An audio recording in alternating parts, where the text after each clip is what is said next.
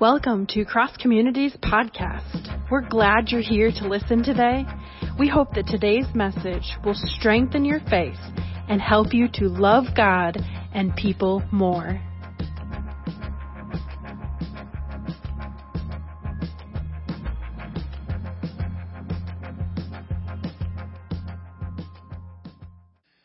If you have your Bibles, I'm going to encourage you to open them to Romans chapter 7.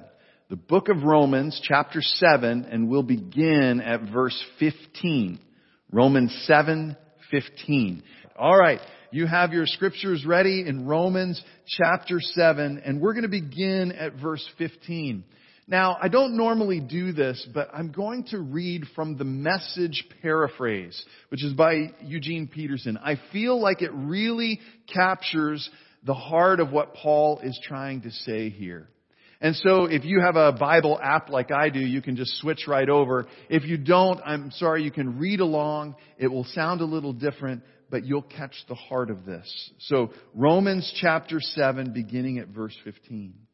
Paul writes, What I don't understand about myself is that I decide one way, but then I act another doing things I absolutely despise.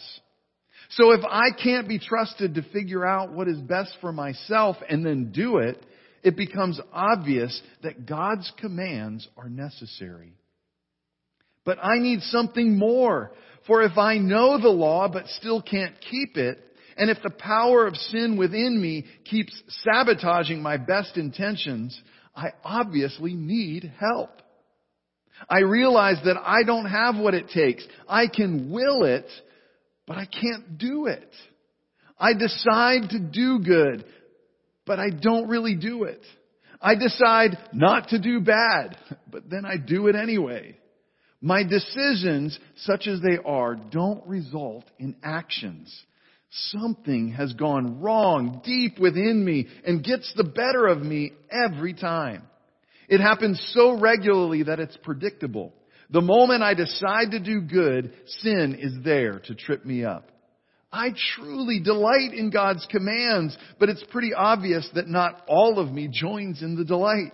Parts of me covertly rebel, and just when I least expect it, they take charge. I've tried everything and nothing helps. I'm at the end of my rope. Is there no one who can do anything for me? Isn't that the real question? The answer, thank God, is that Jesus Christ can and does. He acted to set things right in this life of contradictions where I want to serve God with all my heart and mind, but am pulled by the influence of sin to do something totally different. This is the Word of God for the people of God, and our response is thanks be to God. Well, we're in the beginning of a new series, and the series is called Predicting the Future. Now I know you're all thinking about, uh, you know, crystal balls and looking into the future, uh, and some of you are wishing that we could go back in time to, to say January and begin to invest our money in certain things like I don't know, face masks, sanitizer, toilet paper, like take out stock in Charmin or something like that. Uh, if only we could do some of those things. But this series is not about crystal balls or about predicting what will happen on earth. What this series is all about is to get us to think about change in regards to our understanding and practice of following Jesus. In other words, what do we need to do in order to become disciples? We know from our last series that we are called to be disciples of Jesus, not just deciders for Jesus. We also should know that the goal of any disciple, now, uh, let me, let me take that word for a second. Disciple, we hear that, it seems very religious and, and churchy. Really being a disciple means being an apprentice. Some of you are in trades where you had to apprentice yourself to someone else for a time period before you could get that license or before you could enter into that field. Being a disciple is being an apprentice. It is to live just like our teachers. If you were an apprentice, you watched whoever you were apprenticing to and you would watch what they do and how they would do it and how they would line things up. Being a disciple is the same thing. We are called to live just like our teacher, Jesus. And so we are called to watch Him. We are called to read and know His teachings. And then we are called to go and to do those things that He has done. Now, if you're like me, to be like Jesus will require some change. And change is difficult for us as human beings. Willpower does not seem to run strong in our DNA. Now some people have more of it than others. Some people have less of it. But we all struggle with change in some way, shape, or form. In fact, according to a 2018 study, less than 25% of people stay committed to their New Year's resolutions after 30 days. Think about that. Less than 25% only 8% actually accomplish what they set out to do on New Year's with their New Year's resolutions. And yet, Romans 8:29, which is a little past our passage, tells us that God's will for Christians is to be conformed to the image of his son. That we are to look like Jesus. So if human beings are so bad at change, how are we supposed to live like Jesus? How are we supposed to love like Jesus? How are we supposed to serve like Jesus? How are we supposed to give up our selfish desires like Jesus? How are we to take up our cross like Jesus calls us to do and like He actually did? I think if we're honest, we often feel like Paul in our attempts to follow after Jesus or to be conformed into the image of Jesus. We can say with him, like he did in verse 15, what I don't understand about myself is that I decide one way, but then I act another, doing things I absolutely despise. I, I mean, how many of us set out in the morning Maybe you, you get up and you're like, yes, okay, it's, it's morning. Today, I want to love like Jesus. You go through your morning, you have your coffee, you get in your car and you drive and someone cuts you off on the freeway and right away you throw them the one-way Jesus sign. And you wonder, what in the world? I had such good determination. How many of us say we let go of anger and then we walk into our kids' room and it's a disaster. Or we walk into the bathroom and our spouse left the lid up or down. Or squeeze the toothpaste tube in the wrong place. Or you walk into the workplace and, and you're just confronted with that coworker. Or maybe you, you say, I want to spend time serving the poor because Jesus calls us to serve the poor, but we just end up sitting on the couch. Or we say, I'm no longer going to participate in that bad habit and we commit ourselves and we pray and we do only to pick it up that same day or maybe that next minute. Paul is brutally honest and vulnerable about this dynamic and it is beautiful. I mean, listen to this again. I think you need to hear this again, these, these verses. Doesn't this sound like your experience? I know it sounds like mine. I need something more. For if I know the law, but I still can't keep it, and if the power of sin within me keeps sabotaging my best intentions, I obviously need help. I realize I don't have what it takes. I can will it, but I can't do it. I decide to do good, but I don't really do it. I decide not to do bad, but then I do it anyway. My decisions, such as they are, don't result in action. Something has gone wrong deep within me, and it gets the better of me every time. Are you feeling that this morning? I mean, this is, this is gut level honest. This is raw. He goes on, it happens so regularly, it's almost predictable. The moment I decide to do good, sin is there to trip me up. I truly delight in God's commands, and I know many of you do. But it's pretty obvious that not all of me joins in that delight. Parts of me covertly rebel. And just when I least expect it, they take charge. You've been there. I've tried everything and nothing helps. I'm at the end of my rope. Is there no one who can do anything for me? Is that your question today? Have you been trying your best to live as Christ calls us to, but just, you just seem to get tripped up time and time and time and time again? You're trying to do the right thing, to follow after Jesus, and you just keep finding, like Paul, sin is there, and it trips me up. Well, before we get into Paul's good news for us, I want to pause and look at this example that he gave us. Now, it's not just his description that gives us an example. It's his demeanor. Not just his description, but it's his demeanor as he writes these words to us. He is vulnerable. I, and I coined a word for this. I think it is brutifully. He does it brutifully. It is brutally honest and it is beautiful in his vulnerability. His real struggles show up and he is unashamed. And he does this. His demeanor communicates this. And this is so important. As we talk about change and how we are going to be conformed into the image of Jesus, we must know that all change begins with a radical honesty about our struggle. I have seen this time and time again, both as a pastor and as a therapist.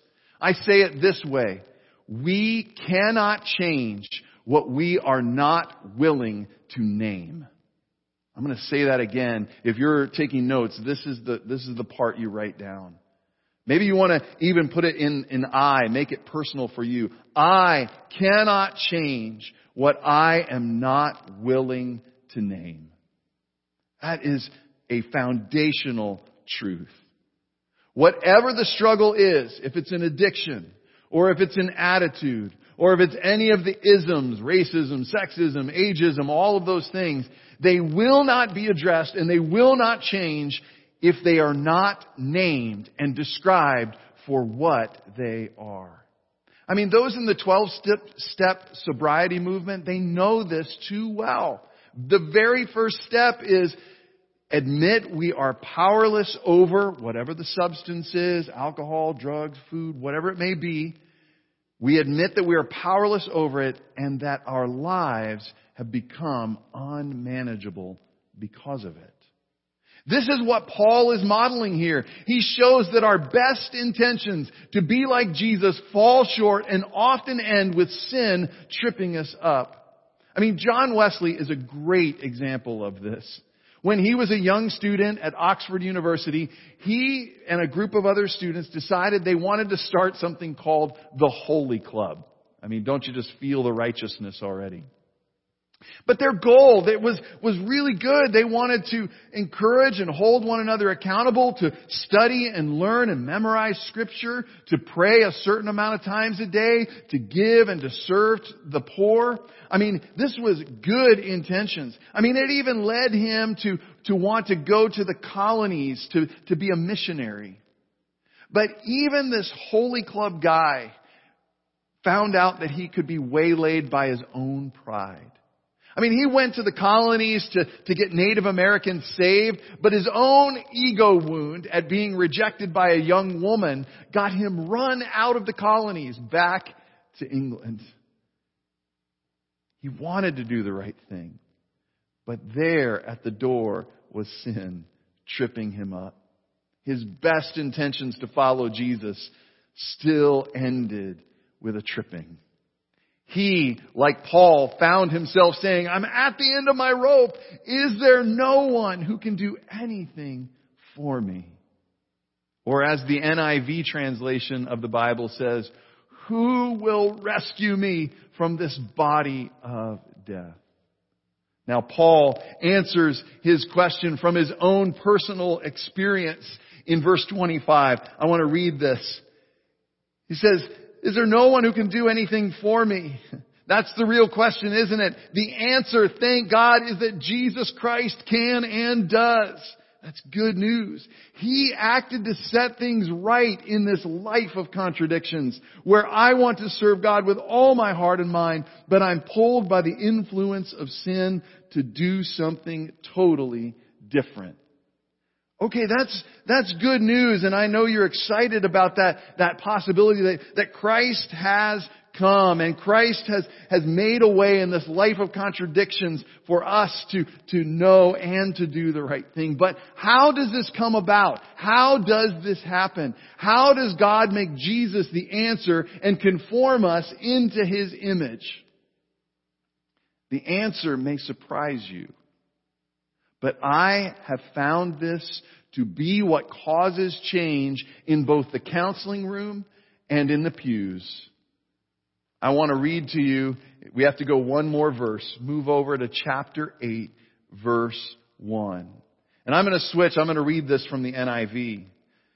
Therefore, Paul writes, there is now, that means right now, no condemnation. Everybody say no condemnation.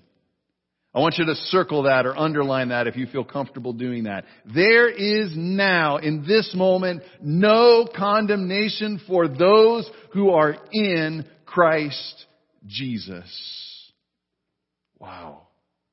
There's no condemnation for those who are in Jesus. There are two things at work here. You know, I, I meant to read uh, just a little bit further in verse 2 as well. There is therefore now no condemnation for those who are in Christ Jesus, because though Christ Jesus, through Christ Jesus, the law of the Spirit who gives life has set you free from the law of sin and death. See, there are two things at work here. There is one, of course, no condemnation. Let's start with that one.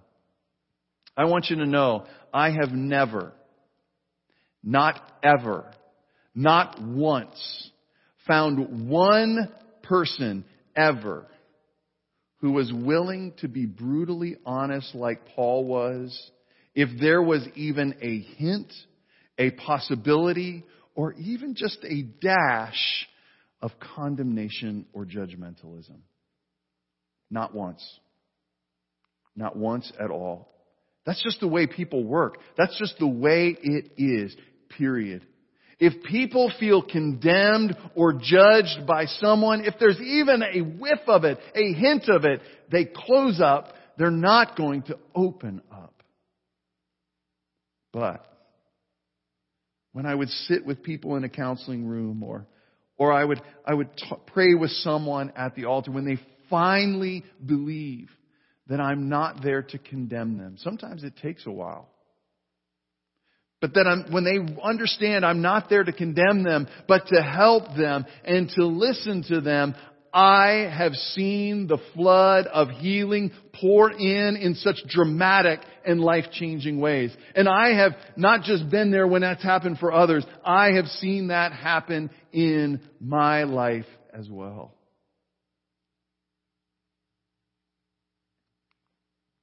Likewise, I believe when Christians find out that God is not trying to condemn them, when they find out that John 3:17 is just as true as John 3:16. Do you know John 3:17? It goes like this: For God did not send his son into the world to condemn the world, but that through him the world might be saved. When Christians find out that there is no condemnation for them in Christ Jesus, they really do begin to open up about the struggle and they're unafraid to hear what needs to change. I saw a beautiful example of this in William Greathouse. Uh, Dr. Greathouse was uh, a, a, great man, an incredible scholar, um, so gentle he served as a general superintendent, so he was a great leader. He served as a college president. He served as our seminary president. I mean, he had all the accolades. And I was lucky to have him as a professor late in his life and early in my academic career. And I remember him sitting there, all six foot four frame of him. And he began to just be really honest. I, I don't remember what the lecture was about, but he just began to open up and say things like, you know, I can get really carried away with the sound of my own voice. Hey, I mean, he said it just as normally as you would say hello to someone and the sky is, is clear and it's a beautiful day. I can get really carried away with the sound of my own voice. And then he began to share what he was saying, or what he was feeling God was calling him to, because his wife was dealing with dementia.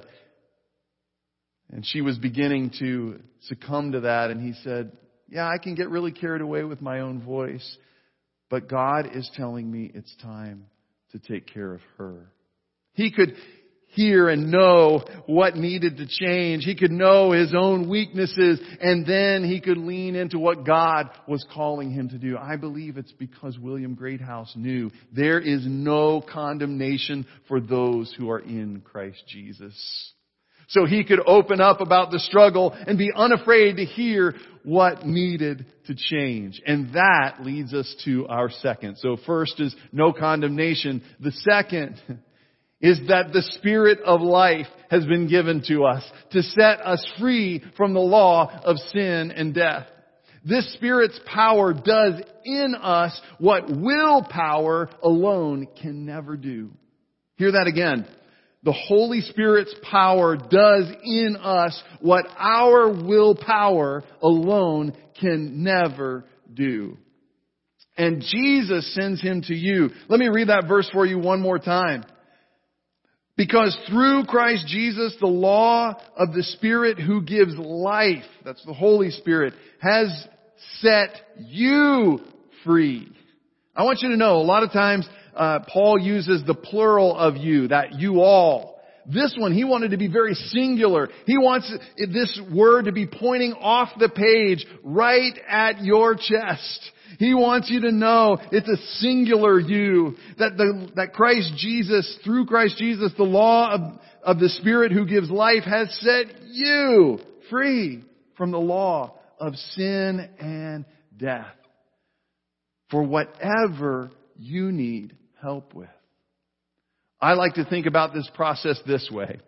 These two things working in tandem, that, that both and. Let's say you have a child and they're wanting to learn something. It could be anything. You can try, you know, art or painting, something like that. It could be a musical instrument like my son. Uh, it could be a sport, maybe baseball or basketball or football. Now, most kids don't feel con- condemnation from their parents. They, they're willing to ask, I want to paint. Or let's go throw the ball. Or I want to play your guitar, dad. They go right up there. They, they, they do that right away. They don't feel that condemnation from their parents. And so maybe they, they start, they pick up a ball and they throw it and it goes crazy off to the side or it, it goes straight down into the ground or, or they bring home a finger painting that they have done. And it's usually messy and, and the colors all blur together and you can't even define what that might look like.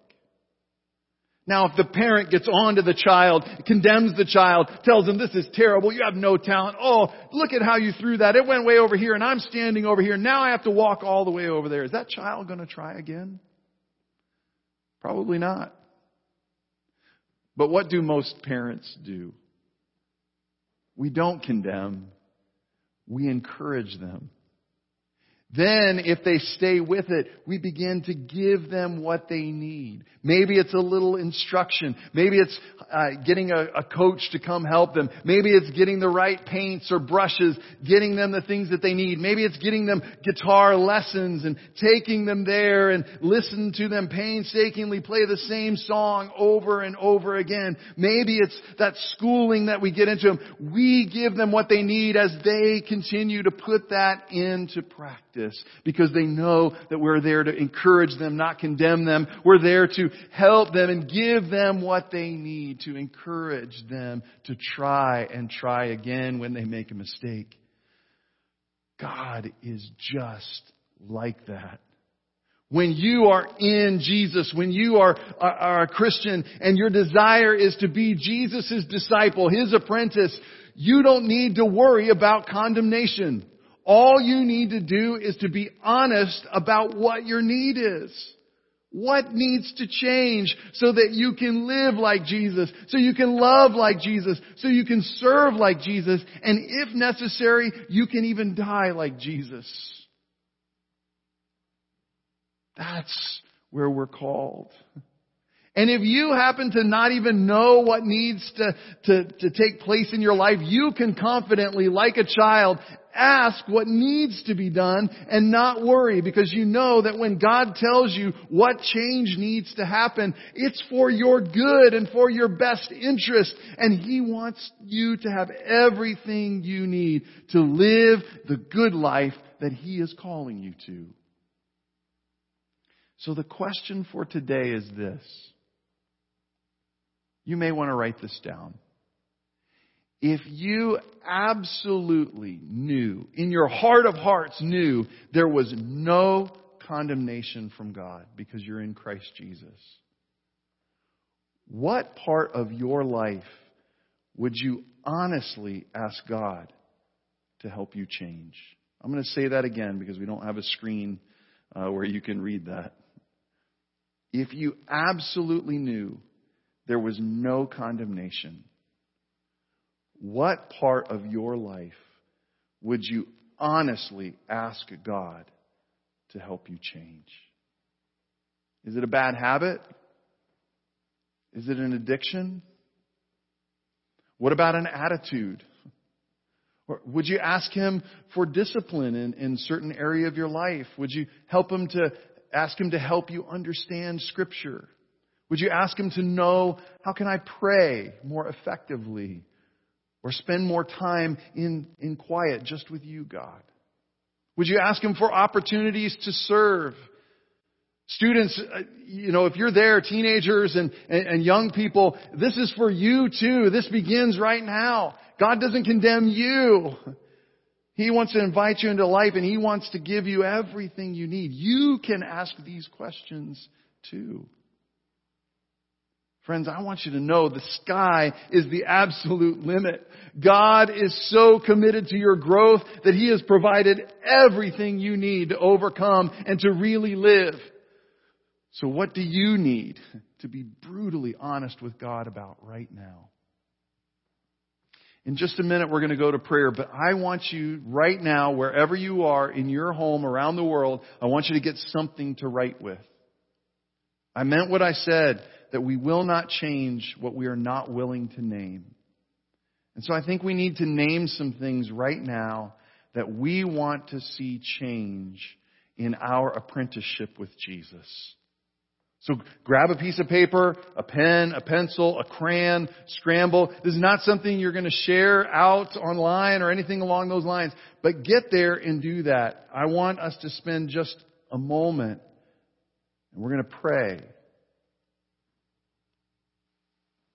I'm going to bless you as you go. I hope you were able to name some things, and I hope this week and through the rest of this series, we'll begin to build a template for how we participate with that spirit of life that has set us free from the spirit or the law of sin and death. And I pray that we will, we will enjoy that and see that template built throughout this next month together. But right now I want to bless you. May you know the joy that there is no condemnation for those who are in Christ Jesus. I pray that you will be blessed with a, a, a chance to be brutifully vulnerable and honest about what needs to happen and change. I pray that you will experience the power of the Holy Spirit coming into your life so that you might see victory over the law of sin and death. And I pray this in the name of the Father and the Son and the Holy Spirit, one God forever and ever. God bless you. Have a great week. Keep washing your hands. Stay safe. And hopefully we'll see you next Sunday right outside for a beautiful day together. God bless you as you go.